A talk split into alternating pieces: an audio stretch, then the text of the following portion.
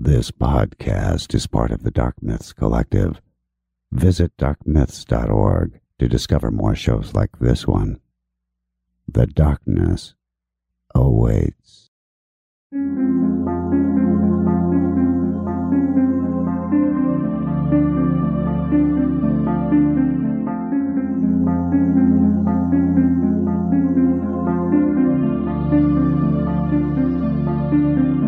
History tells the story of the world and of our lives. Sometimes that history goes bump in the night.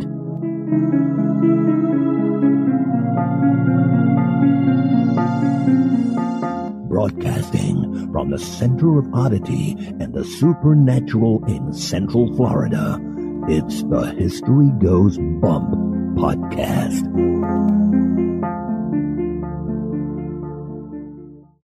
Hello, you spectacular people. Welcome to this 288th episode of the History Goes Bump podcast Ghost Tours for the Theater of the Mind. I am your host, Diane.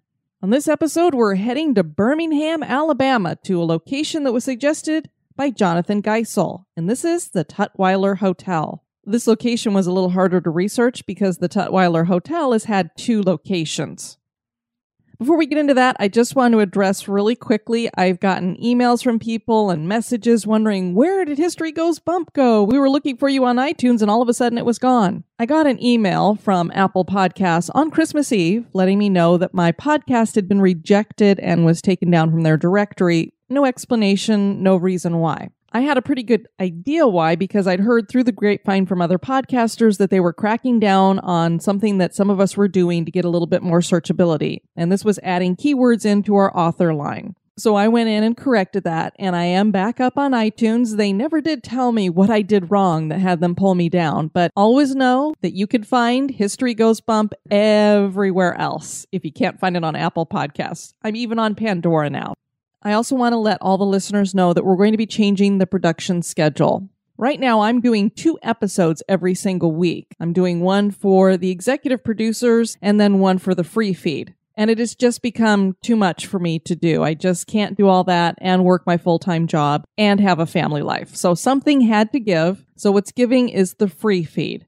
So the production is now going to go from being a weekly podcast to bi weekly, at least for right now. Hopefully, in the future, we can go back to a weekly production. I just don't, frankly, have the time to put the energy that I need to to put out a quality podcast to you guys. I just feel like I'm rushing it and having to squeeze it in and just don't have enough time for it. And now let's welcome some people into the spectacular crew. Welcome Amy, Emily, Anthony, Lindsay with an EY, Natasha, who spells her name N A T O S H A, very cool, Elizabeth, Veronica, Anna Marie, Sharon, Aria, Anna, and Grant. Welcome, everybody. And now, this moment oddity.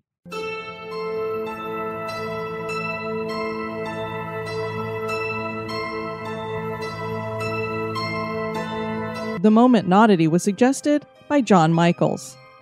Have you ever felt like you're out of control of your body, or at least a part of your body? I'm sure many of you have found yourself suffering a nervous twitch in a muscle or eyelid or some other weirdness. Now imagine that it is a limb that you have no control over, you know, a leg or an arm. There are people who experience their limbs acting seemingly on their own, and they feel helpless to stop it. This condition is referred to as Dr. Strangelove syndrome or alien hand syndrome, AHS. The part of the body most often affected is the left hand, and most commonly, a person having an issue with AHS will find their hand reaching out and grabbing objects without them actually wanting to manipulate that object. It just happens on its own. And the sufferer usually has to use the hand they have control of to stop the other hand from doing what it's doing. This would seem quite comical, like something from the vaudevillian stage, if it weren't a real condition. Most cases of AHS occur in people whom have had the two hemispheres of their brain surgically separated.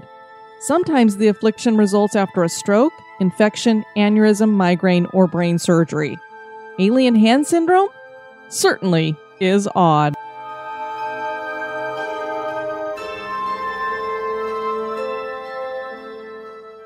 Grab your slippers, hot chocolate, flashlight, and maybe even that baseball bat. And now, this month in history.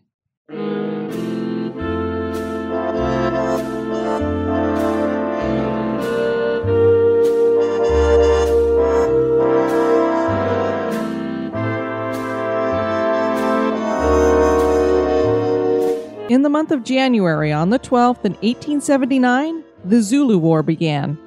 This was a war between the British Empire and the people of Zululand in South Africa.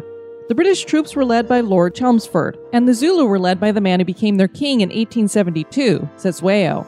The Zulu were unwilling to submit to British rule, and Cetshwayo formed an army of 60,000 men. The British also wanted the Zulu to provide labor in the diamond fields of southern Africa. The British led two invasions during the war that lasted for nearly six months. The Zulu had early success, but the second invasion ended with a decisive defeat of them. Nearly 7,000 Zulu were killed during the war.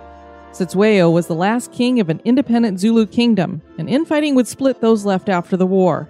Cetshwayo died a few years later.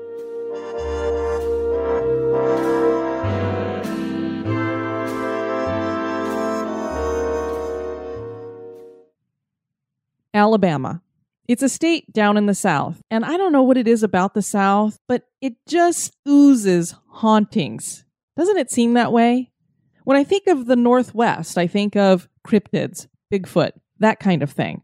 It's the South that always makes me think of haunted stuff. That and castles over in the United Kingdom.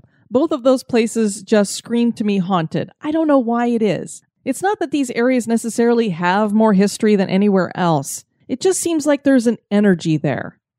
This location that we're going to be discussing, the Tutwiler Hotel, is in Birmingham, which has a rich history all of its own. But when it comes to ghosts, they've got a lot going on here as well.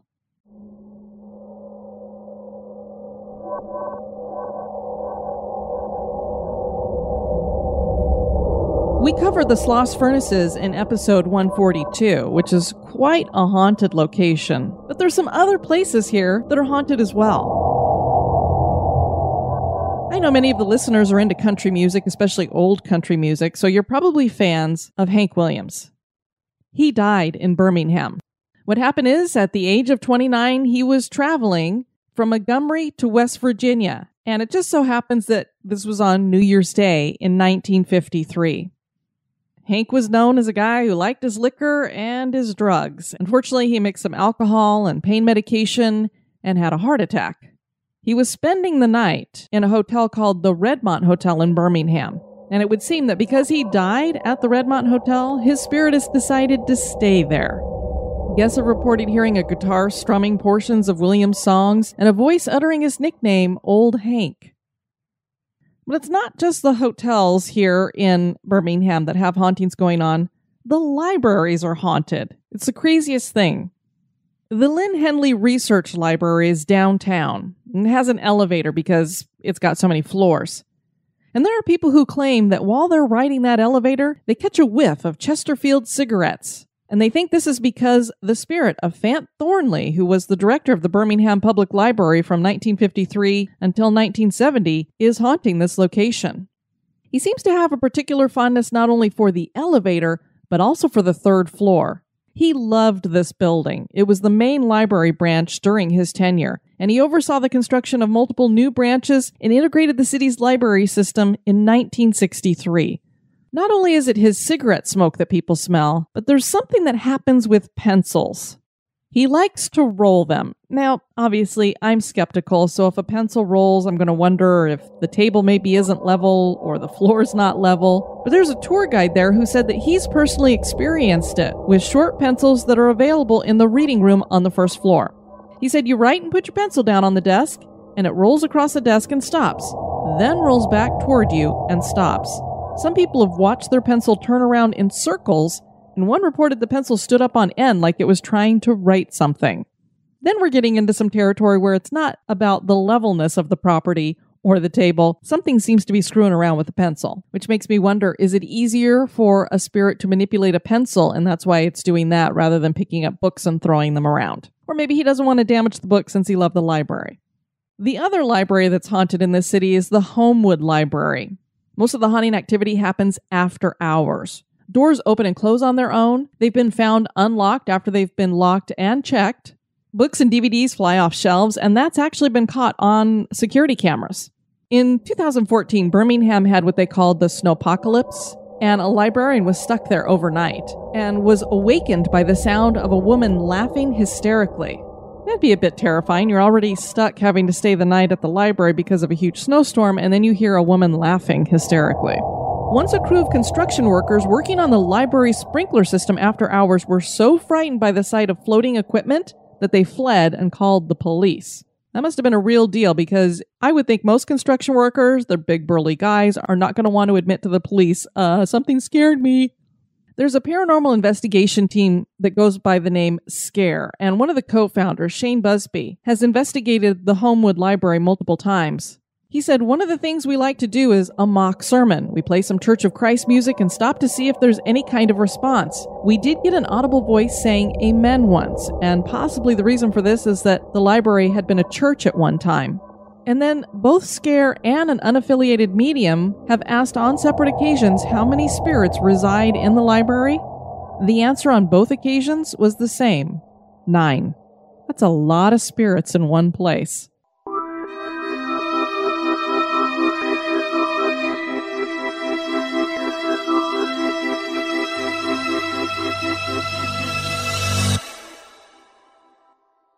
The Hampton Inn and Suites in Birmingham is an upscale hotel with a long history. This is the former Tutwiler Hotel and the former Ridgely Apartments. This was not the original Tutwiler Hotel. That one was built in 1914 on a different spot and eventually demolished in 1974. The Tutwiler was built in a grandiose style to attract the steel industry to come to town for conventions. This worked, and Birmingham soon became a convention destination. The city felt the loss of the hotel when it was demolished, and so it was decided to renovate the historic luxury Ridgely Apartments and reopen it as the new Tutwiler Hotel. And it is this location where the namesake for the hotel is reputedly still hanging around in the afterlife, and there might be a few other spooks as well. Join me as we explore the history and hauntings of the Tutwiler Hotel. As I mentioned earlier, in episode 142, we featured the Sloss Furnaces, which are located in Birmingham. In that episode, we talked about the city of Birmingham and how it became a center for industry after the Civil War, based on the fact that iron ore, limestone, and coal were abundant here. As a symbol of that industry, the city made a 55 foot cast iron statue that was displayed at the St. Louis World's Fair in 1904. They named it Vulcan, and today it can be found in its own park and has recently been refurbished. Vulcan is the second tallest metal statue in America after the Statue of Liberty. And it really does stand very tall, and I believe it's called Vulcan because it is a representation of the god Vulcan. He seems like he's holding an arrow and checking it to make sure it's straight, as if he had just made it on an anvil. And there's an anvil that's sitting next to him. And I can't remember, but he might be holding a hammer in his hand too. And it looks like it has a door that you can go in underneath it. And I don't know if there's displays in there, or if you can go up the stairs or something to get a view of the city or something, but it looks like a very cool thing to visit. And being that it's the second tallest metal statue in America, it's one of those things you have to go see. Birmingham was founded in 1871 by the Elyton Land Company. This was a bunch of shareholders and some Southern entrepreneurs that all contributed in founding Birmingham. It would only make sense that an entrepreneur would want to build a hotel to convince the American Iron and Steel Institute to have its annual convention in Birmingham. That entrepreneur was Robert Jemison Jr. Robert Jemison Jr. was said to be the greatest real estate developer of Birmingham's 20th century, and a local paper called him Mr. Birmingham. And just a brief list of the places he built backs up this claim. These locations include Mountain Brook Club, Mountain Brook Village, Empire Building, Stallings Building, the Old Mill, Elmwood Cemetery, Redmont Gardens Apartments, Mountain Brook Grammar School, Mountain Brook Writing Academy, the Newberry Building, the Ridgely Apartments, and the original Tutwiler Hotel. Jemison was born in Georgia in 1802. In 1826, his family moved to Alabama and he joined them. He turned his eyes to politics and served in the Alabama state legislature from 1840 to 1863. He was a Confederate state senator from 1863 to 1865. Jemison made most of his money from his plantations, and he owned over a hundred slaves across six plantations. Obviously, the Civil War hit his interests hard, and he lost his mansion and many other businesses. That didn't stop him from continuing to want to build things, and in 1913 he came up with a plan for the Tutwiler Hotel. There was a lack of quote unquote adequate modern hotels in the city of Birmingham at that time. But obviously, Jemison was in need of major capital. He just lost everything with the war, basically. He approached George Crawford, who was the president of the Tennessee Coal, Iron, and Railroad Company, and asked him to become the president of a hotel company. Crawford said he would, as long as Jemison would oversee the finances and construction of this new hotel he was talking about. Once that was set, the two men knew they needed to find someone with money. They went to see the head of the Tutwiler Coal and Coke Company, Edward Tutwiler, and he's either called Major or Colonel, depending upon what you're looking at on the internet. I couldn't find anything definitive. He did serve in the Confederate Army during the Civil War, and he was a very young man. So I'm not sure which one of those titles is his. He had once been a superintendent of several of the Sloss Furnaces mines, also, so he was very familiar with the whole coal mining and making of iron and steel and things like that. They were hoping he would invest in the hotel, and he agreed to the tune of $1,850,000. You can imagine back in the early 1900s, that was a lot of money. Tutwiler asked the hotel be named for his family. Another investor was W.P. Harding, but apparently he didn't put in enough capital so that his name would be added as well. So Tutwiler must have put in most of the money since they said, yeah, we'll name it after your family. A lot was found on the southeast corner of 20th Street and 5th Avenue North, and the contracting firm Wells Brothers and Company of New York City began construction in 1913. The design was created by two architects, W.L. Stoddard and W. Welton, and was unique in that there were no rooms that were completely in the interior. All bedrooms were on the outer side of the building so that ample sunlight would stream inside. There was a large, beautiful lobby with balconies overlooking it from two mezzanine levels. There were two entrances to the lobby. One was a marble public corridor that was at the center of the 20th Street facade, and the other was a ladies' entrance on the Fifth Avenue side. Originally, there were 343 rooms and eight large rooms that opened to make the Grand Ballroom, which could accommodate 1,200 people. The United Hotels Company became the lessee of the hotel, and they brought in trained employees and furnished the hotel when it was completed in 1914. And apparently, it really was something. It really put Birmingham on the map, they said. It was so grandiose. More than 8,000 people dressed in their formal wear turned out for the grand opening.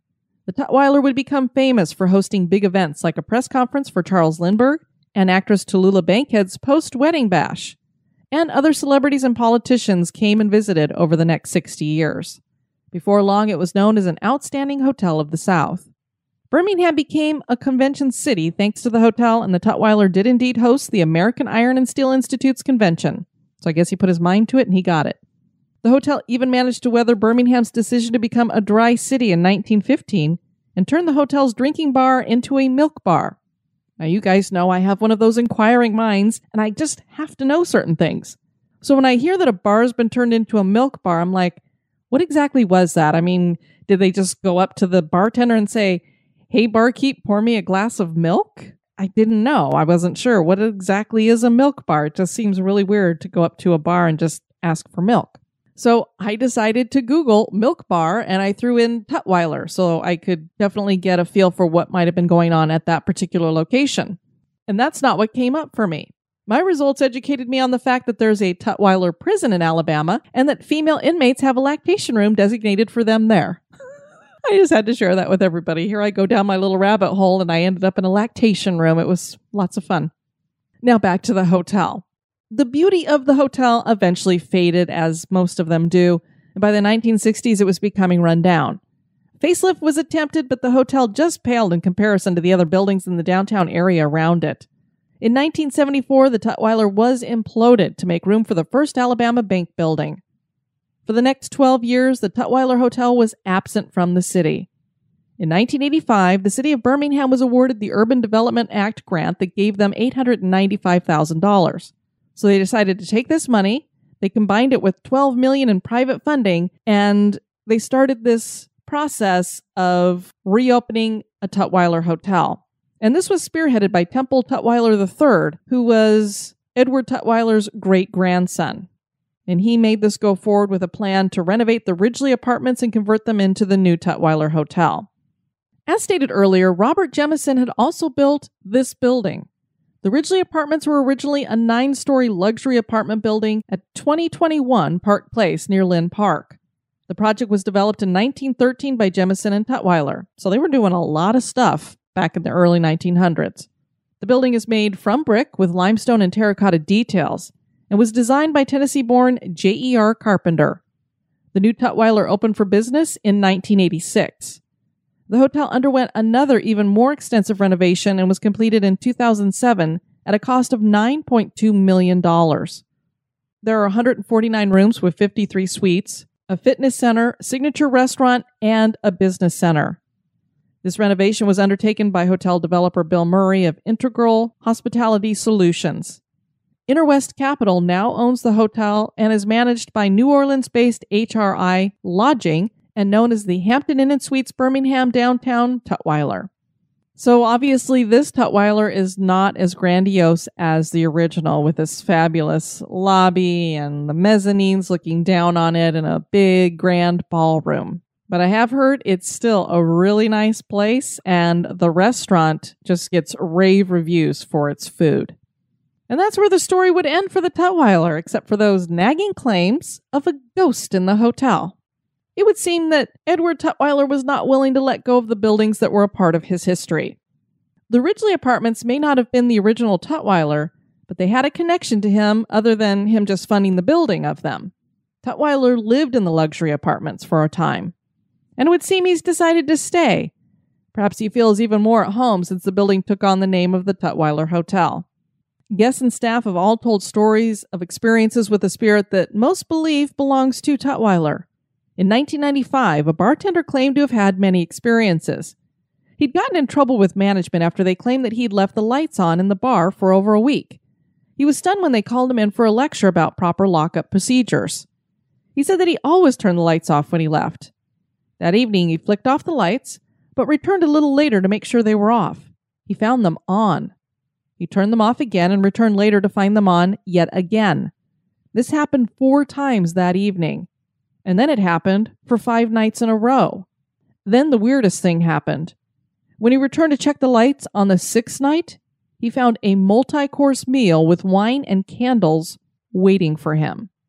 Now, that takes a lot more doing than just flipping on and off lights. This ghost was cooking in the kitchen. Now, there's going to be some people who are going to say, How can this be Tutwiler? Why would he be doing hanging out in the kitchen to begin with and cooking and doing that kind of thing because that wouldn't have been it wasn't like he was the cook at the hotel. So what is he doing? And why is he so fascinated with the kitchen in particular? Is this where his apartment had been? Nobody's sure but they do know that something worked when they tried it out with the spirit. The staff decided to go through a little ritual that they hoped would appease the spirit.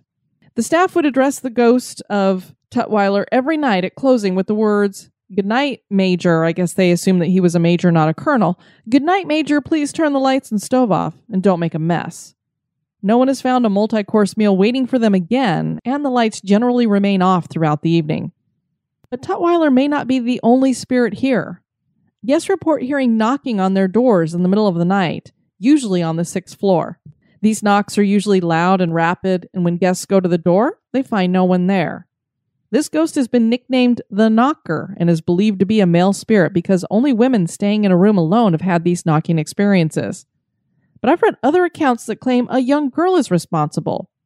Kim Johnston, founder of SCARE, Spirit Communications and Research of Alabama, who's investigated the Tutwiler, said, I can confirm there is a little girl spirit who haunts several floors there. We caught audio of a little girl saying knock knock in a sweet little voice. During World War I, a family lived on the sixth floor a father, mother, and little girl. The father was a soldier and killed in battle. Shortly after, the mother died of tuberculosis. That left the little girl an orphan. It's possible the child ended up in a nearby orphanage, which burned down soon after, and there's the theory that she died in that fire and then returned to her former home. Edward Wolfgang Poe, who runs the Birmingham Historic Touring Company, said staff have seen on security cameras a little girl in a long dress and pigtails skipping up and down the halls on the sixth floor. They see people walk by without acknowledging her. Some have seen her turn and walk into a room without opening a door. So, is the spirit of Edward Tutwiler here? Are there other spirits poking around this historic building? Is the Tutwiler Hotel haunted? That is for you to decide. Well, Birmingham is not that far from me, so you know, one of these days I'm going to be making it over there and hanging out in that great historic city. I want to encourage you guys to check out the website at historygoesbump.com. And if you want to send me some feedback, you can do that at historygoesbump at gmail.com. We currently have our design contest for 2019 going on. When we've done this contest in the past, we've always asked that three elements be included in it History Goes Bump, the words, a ghost, and then some other element. It's we've had palm trees, castles, lighthouses. This year I wanted to do something completely different. You guys have all heard Mort at the end of the show, sharing his eulogies and welcoming people into the cemetery. Occasionally, he adds some of his commentary into the rest of the show. So we have an audio representation of Mort, but we don't have a visual one. And I thought it'd be really cool to have somebody design Mort for the 2019 design. So that's what this contest is. What I want you to do is a design featuring Mort and the words, I dig graves. Entries need to be submitted by midnight Eastern Time on January 31st of 2019 in PNG or JPG format, sized 1500 by 1500 or as close as possible as you can get to that so that it will shrink down rather well to put it on different mugs and clothes and that kind of thing. You can add whatever else you like. It just has to have Mort and the words I dig graves. The contest winner will receive a mug with their design on it and bragging rights that they brought Mort to life. Send entries to historygoesbump at gmail.com. I got some emails that I want to share with everybody. I got an email from Margaret. She says, I've been meaning to write you for over a year now, combining my two lifelong loves, the supernatural and history. Your podcast is by far my favorite, though Jim Harold's podcast ranks right up there. Well, I feel very honored to be mentioned in the same line as Jim Harold for sure. My interest with the paranormal probably comes from my family. The youngest of five, my older siblings love telling me spooky stories and watching spooky movies with me. My mother also had her share of true stories to tell. Before I was born, my family lived in an old defunct funeral home in Marietta, Pennsylvania. Many of their stories revolved around their experiences while living there. Sadly, I never had an overt experience with a ghost, but oh, how I wanted one that could not be explained away. That is, until recently. One of my dearest friends had a beautiful long haired cat named Foxy. She did look like a fox, who I adored. I'm more of a dog person, but this cat was so cool and dog like in her demeanor and was the cutest, sweetest animal ever that I just fell in love with her. I played with her when visiting and made sure she had breakfast when my friend slept in. I was very protective of this cat, especially when I and others went out onto the balcony. My friend's apartment, situated on the ninth floor, did not make this a safe place for Foxy. A few months ago, I learned Foxy did get out on the balcony and tragically fell off. My friend was heartbroken, as was I. A week or two after this tragedy, I was asleep in bed and awakened to the sound of something scratching on the dust ruffle of my bed. It's a Queen Anne bed and so sits higher off the floor than traditional ones. At first, I heard it on the side of my bed where I was facing. It terrified me. All kinds of thoughts went through my head. Demons? Someone's animal somehow got into my house? Did I accidentally ingest acid? I love that. It stopped for about a second and then went around to the other side of my bed where my back was facing. Again, I heard scratching and then a soft thud landing next to me. Instead of panicking, I became calm all of a sudden. Whatever jumped onto my bed was little and snuggled into the small of my back. It felt comforting, and I knew, I just knew, it was Foxy coming for one more snuggle before she said goodbye. Just so you know, Diane, as much as I love the supernatural, I'm a pragmatic and educated woman. A lawyer who later decided to teach, achieved a master's degree in special education, and currently teaches high school. Not one who engages in flights of fancy. I also know I was not asleep when this happened. Was it the ghost of Foxy coming back to say goodbye? Or did Margaret's imagination kick into overdrive? That, Diane, is for you to decide. Well, I have to say, I think that kitty cat came to say hi to you. I have no doubt that you had that experience. And then she went on to suggest a location that I have added to my list. It sounds like a really cool place in Virginia. Jessica wrote to thank me for the card and the decals that I sent out to the executive producers. And she said the creepy Christmas episode was certainly creepy and came at the perfect time, which as I listen to more episodes, that seems to be a pattern. Yeah, it's called synchronicity, and I don't know why it happens around here all the time, but it does. Yesterday, my fiance and I were watching my niece, almost nine, and two nephews, four and five. They'd spent the night.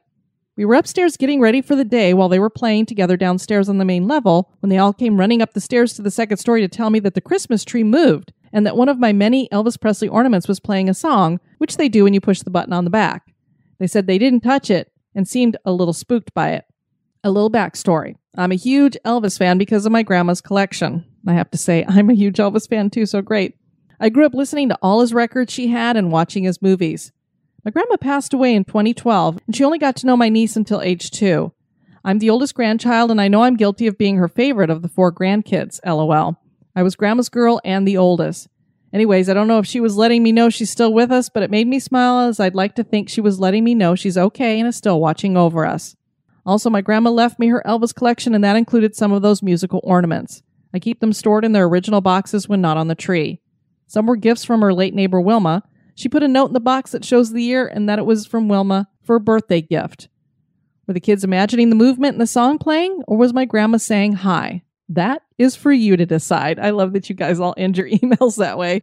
Well, Jessica, I'm willing to believe it was your grandmother if you do. Sure, why not? Of course, it just could be an old ornament that just decided to play on its own, but I'd rather believe that your grandma gave it a little push on the back. Incidentally, I also have Elvis Presley ornaments for my tree, but they don't play songs. I've been gypped. And then I got an email from Jerry and I had to chuckle. At the beginning of it, he said, Greetings, Diane, or whomever fields the email account. And I had to chuckle about that. It's all me. I do everything around here pretty much. Occasionally, Kelly helps me with some stuff, but uh, I read all of your emails and I reply to all of your emails. If I tweet at you, it's me tweeting. If there's something up on the Instagram, I'm putting it there. If I send a comment or anything out, it's me. My question is about resources for skeptics. Diane mentioned something to the effect of believing accounts of skeptics, and I admit that it resonates with me as well. I also find that the majority of tales from skeptics tend to be more mundane, but more compelling. Many years ago, my stepfather took on the role of sexton for our church. We belonged to a mainline church built in the style of many churches of the 50s. The sanctuary had hardwood pews and featured side aisles and a predominant center aisle, which put our church in high demand for weddings over newer facilities. I would often assist my stepfather by taking on certain responsibilities that could only be done in the middle of the night. This meant working alone, which was fine by me.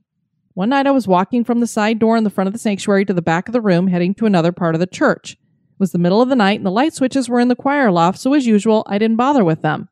As I began to walk down the center aisle, I could hear whispering on my left hand side near the aisle about six to seven pews back. When I stopped to listen, the whispering stopped. I shouted at the voices and ran and checked the location. I figured we had a break in. I went to turn on the lights and searched the entire building. Didn't get out of there until 5 a.m. I heard it many times over the years, always in the same place, always in the middle of the night. One afternoon, I was having lunch at my parents' place, and my stepfather was expressing concerns over the safety of the neighborhood and how he wished I wouldn't work at the church alone. I dismissively joked that I was never alone, and the ghost would back me up if there was something I couldn't handle. My stepfather stopped eating and replied, So you've heard it too. We then took turns adding details that proved to each of us that we had the same experience. He also shared with me the names of many other elders trustees that had also reported similar encounters. Years later, as we remodeled, I even went and checked the subfloor and walls to make sure there were no signs of rodents or other animals that could have produced the sounds. It remains a mystery that spanned over 40 years of church leadership. I don't know what caused the whispering sounds, but I do believe in the others who had heard it. I've known them to be trustworthy over my lifetime. In fact, I trust them more than my own senses. I realize the above story is far from being a spooky tale that would be retold around campfires. Heck, I was even a little bored typing it. Well, I told Jerry, I said, I don't think it's boring. Anytime somebody has a personal paranormal experience to me, it's interesting. And it doesn't matter how mundane it may seem to be. And I said, What do you mean boring and mundane? You're in a church, it's dark, and you hear whispering. And you hear it multiple times over the years in the same area. That's not mundane, that's creepy anytime I hear about a church being haunted, it kind of, I don't know, wigs me out a little bit because I'm like, aren't those places not supposed to be haunted of all things? So thanks for sharing that, Jerry. And uh, as I said, when people who are very skeptical share things with me, as we just had two emails that were that way, I tend to believe those a little bit more because people are not necessarily given over to believing that kind of stuff. Also, in the Spooktacular crew, I put a file up there with the 2019 calendar of events, things that I know are going to be going on in this next year so far. January 25th of 2019, that's a Friday evening, I will be in Southern California. So we will be doing a tour of the Queen Mary.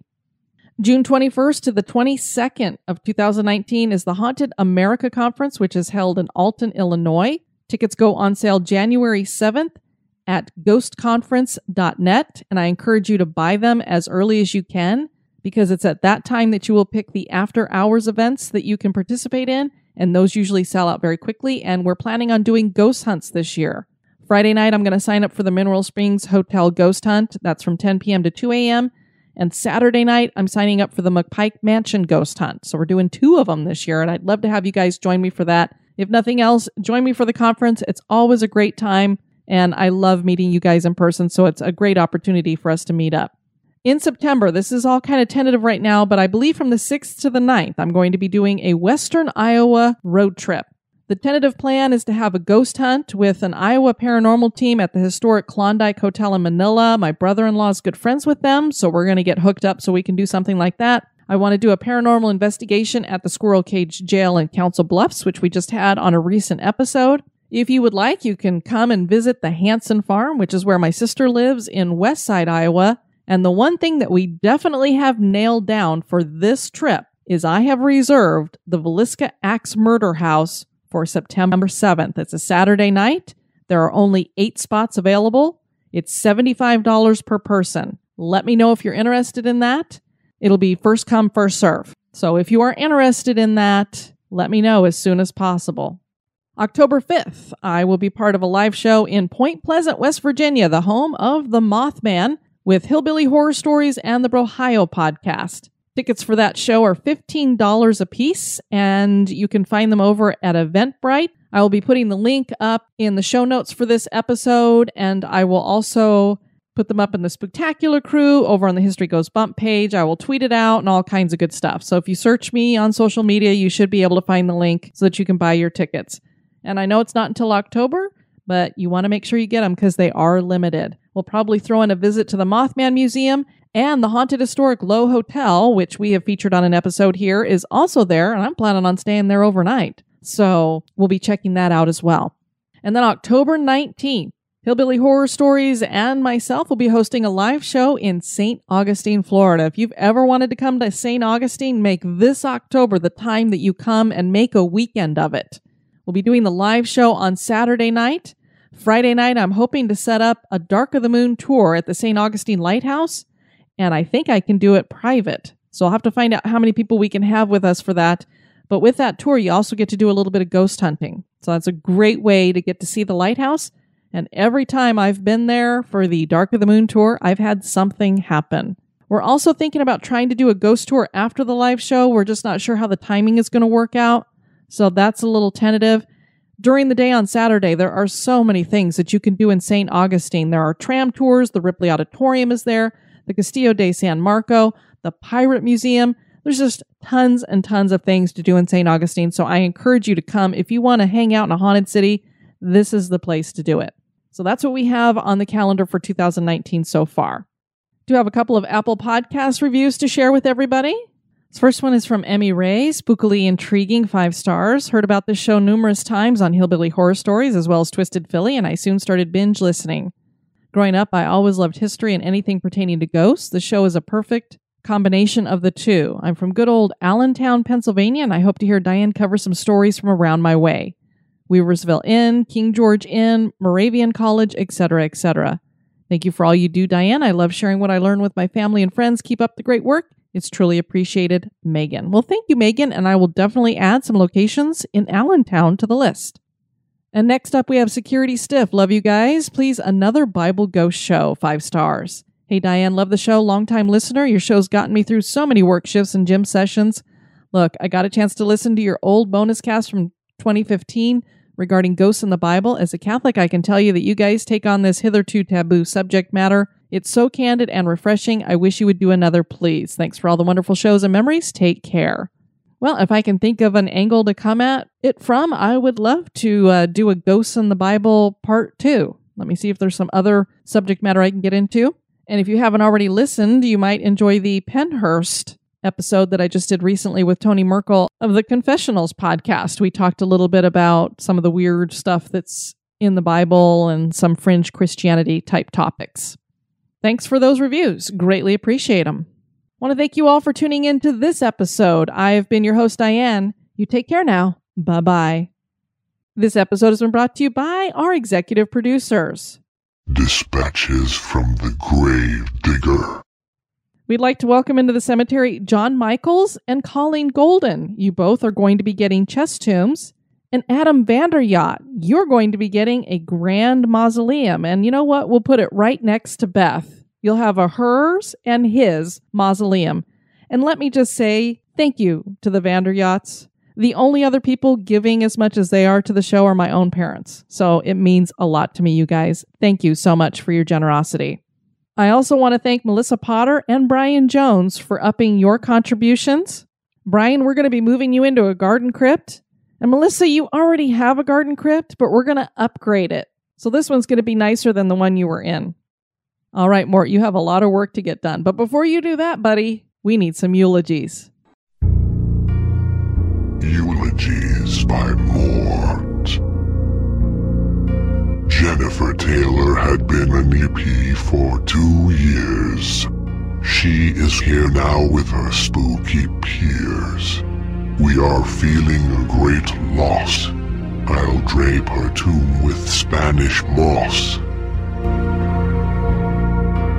This next eulogy is for Brett Swinson. His life has ended its run. He had lived in the city of Chicago. I'm hoping his remains help the flowers grow. Deborah Mobley Burns had lived in the city of Burbank. Now she'll be in a place dark and dank. She enjoyed a jaunt in a cemetery or two, and liked those creatures that said boo. Gina Lavoie was a woman who was kind. I hope she likes this tomb I designed. She was apparently a Tom Hardy fan, but I think I'm a much better looking man. Jennifer Delian was a big fan of ghost shows. I hear those shows are full of paranormal pros. She lived in a city outside of Houston. I'll bury her before the rising of the sun. Debbie Seeger was from Wisconsin. Having her here makes me grin. I hear she liked to belly dance. Is that different than the little prance? Melissa Nelson lived in the Pacific Northwest. A great place to go on a monster quest. She had liked riding on motorbikes. Now she'll be a ghost who hitchhikes.